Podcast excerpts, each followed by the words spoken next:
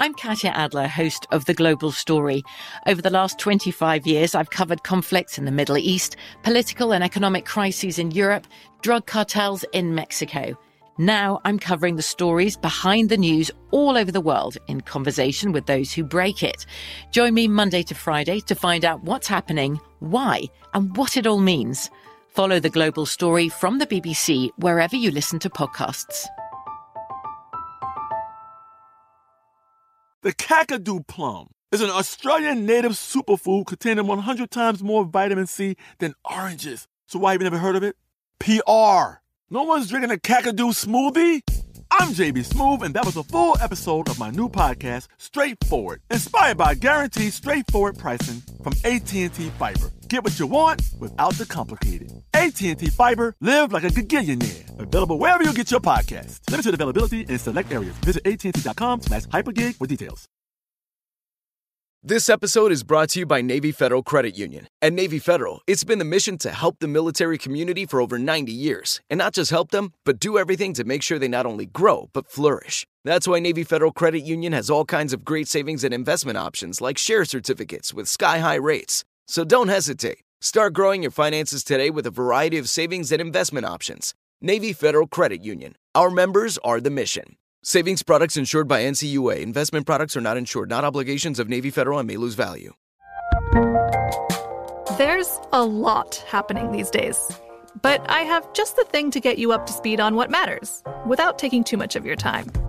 The Seven from the Washington Post is a podcast that gives you the seven most important and interesting stories, and we always try to save room for something fun. You get it all in about 7 minutes or less. I'm Hannah Jewell. I'll get you caught up with The Seven every weekday. So follow The Seven right now. This Day in History Class is a production of iHeartRadio.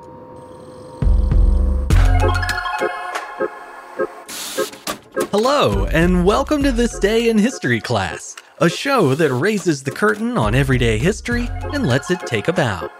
I'm Gabe Lucier, and in this episode, we're talking about one of the most influential performers of all time, a new kind of actor who's said to have played a vital role in shaping the way that stories were told.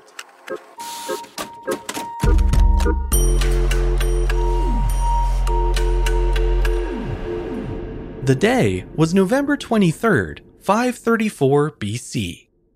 An ancient Greek performer named Thespis became the first known actor to portray a character on stage. His performance took place during an Athenian festival called Dionysia, which was an elaborate celebration of Dionysus, the god of wine and fertility. As part of the festivities, a chorus would sing ancient hymns called dithyrambs in the deity's honor. The performers recounted the god's amazing exploits and abilities on stage, sometimes while wearing masks and costumes, but they weren't meant to portray specific characters in the story. That supposedly changed on what would later be known as November 23rd, 534, the traditional date assigned to the festival.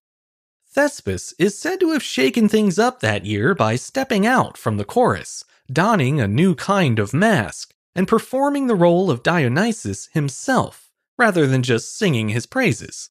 Many in the crowd considered the action blasphemous, but the majority were too captivated to care. Thespis had added a new, exciting element to the early art of drama, and the world would never be the same. The 6th century addition of character acting to choral processions was brought about indirectly by a tyrannical politician named Pisistratus. After seizing power in Athens in the 560s, Pisistratus established a host of new public festivals, including Dionysia. That citywide festival featured plenty of revelry and plenty of wine, but there were more highbrow offerings on hand as well, including artistic competitions devoted to music, dance, singing, and poetry. However, in 534, it's said that Pisistratus wanted to change things up by adding a drama competition to the festival's offerings. At the time, that would have taken the form of a choral presentation with dramatic and narrative elements, not too far off from what we call a play today. The difference was that the performers were all just narrating in the third person, rather than exchanging dialogue as characters. That was the kind of entertainment Thespis and his troupe were expected to perform at Dionysia, but the actor had something else in mind. Although little is known about his early life, it's believed Thespis was born in Icaria, which at the time was a city in southeastern Greece. Later in life, he moved to the ancient Greek metropolis of Athens, where he got involved in the fledgling art of theater, perhaps as a traveling performer. He was later credited as a talented playwright as well, but since none of his alleged works exist today, it's unclear whether or not that's true. What we do know for certain is that Thespis was active during a time when the artistic world was changing. Stories that had once been exclusively oral were increasingly being written down and preserved. That shift began to change the way some artists approached storytelling. Before, there had been an almost stifling sense of continuity. Performers were reciting or enacting the stories of their culture as a kind of ongoing ritual. But with the advent of writing, a story could endure without the need of other people constantly retelling it. And if that was the case, then the performance of stories on stage could be new and different too. By all accounts, Thespis was the first to take advantage of that newfound freedom. There's no record of what exactly he and his troupe performed that day, but since the festival was devoted to Dionysus, it's safe to assume it was a scripted story that revolved around him. That theory is also supported by a passage in Aristotle's Poetics, a book of theatrical criticism written about 200 years after Thespis' alleged performance. According to Aristotle, Thespis broke from tradition by jumping out from among the chorus and assuming the role of Dionysus. He then proceeded to exchange lines with the leader of the chorus and even took on the role of other characters, swapping between different masks to represent each one. The performance apparently impressed the crowd, as Thespis and his crew are said to have won the competition that day. That said, there is a healthy debate among scholars about Thespis and his true role in the development of Greek drama. What exactly should we credit him for? It's often implied that he invented acting, at least in the Western world. But if we think of acting as pretending to be someone else for the purpose of storytelling, it's likely that somebody somewhere had already done that by the time of Thespis. Still, there are enough contemporary stories surrounding him to suggest he did have a transformative effect on ancient Greek theater. We can see that just in the act of stepping out from the chorus. By distinguishing himself as the main character of the story, Thespis helped establish the importance and effectiveness of the protagonist in drama. And by speaking with the chorus, he tied it directly to the story's plot, effectively making it a character as well. Those ideas were further developed by other writers, including the playwrights Aeschylus, Sophocles, and Euripides. Their plays are the earliest preserved Greek tragedies, written in the century after Thespis, and each one builds on storytelling features credited to the actor. Most notably, they added a full cast of characters meant to be portrayed by more than one actor. We'll never know if Thespis really was the world's first actor, but he was clearly influential enough to be written about with reverence by the likes of Aristotle, Plutarch, and a host of others. His likeness was also represented in mosaics, frescoes, and sculptures found throughout ancient Rome, particularly in theaters and in temples dedicated to Bacchus, the Roman equivalent of Dionysus.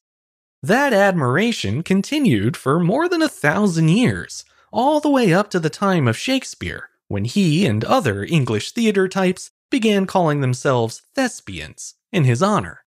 In that way, it almost doesn't matter whether Thespis was the first actor or not.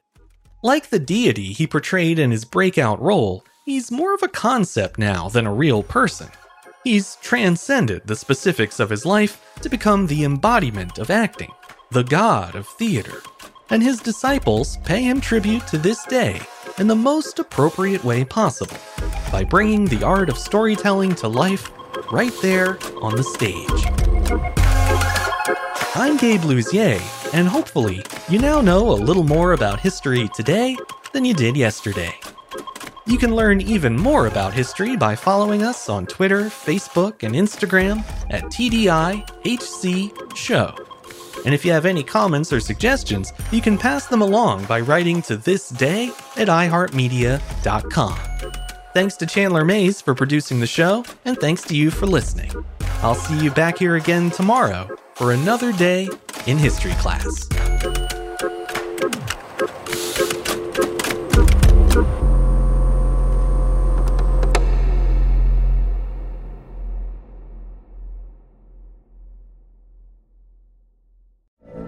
From BBC Radio 4, Britain's biggest paranormal podcast is going on a road trip.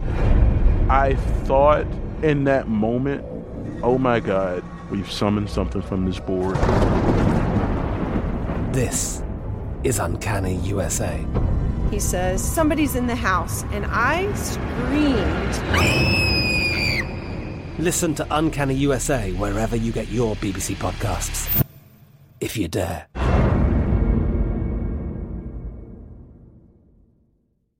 Xfinity has free premium networks for everyone this month, no matter what kind of entertainment you love. Addicted to true crime? Catch killer cases and more spine-tingling shows on A&E Crime Central. Crave adventure? Explore Asian action movies on Hayah. Searching for something extreme? Check out skating, snowboarding, and more on Fuel TV Plus, the global home of action sports. And find crowd-pleasing bops on iHeartRadio's Hit Nation playlist. There's new free shows and movies to love every week. Say free this week in your Xfinity voice remote. This is Malcolm Gladwell from Revisionist History. eBay Motors is here for the ride. With some elbow grease, fresh installs, and a whole lot of love, you transformed 100,000 miles and a body full of rust into a drive that's all your own. Brake kits, LED headlights, whatever you need, eBay Motors has it. And with eBay Guaranteed Fit, it's guaranteed to fit your ride the first time, every time, or your money back. Plus, at these prices, you're burning rubber, not cash. Keep your ride or die alive at ebaymotors.com. Eligible items only. Exclusions apply. We are the voice of NASCAR. The green flag is in the air, and we are underway. The great American race. The Motor Racing Network. NASCAR Cup, Xfinity, and Craftsman Truck Series Racing. Live on your hometown radio station and MRN or NASCAR.com. Martinsville, Talladega, the Chicago Street Course. We have the side-by-side action and last lap passes for the win. Photo finishes. Ryan Blaney will win. The voice of NASCAR, the Motor Racing Network.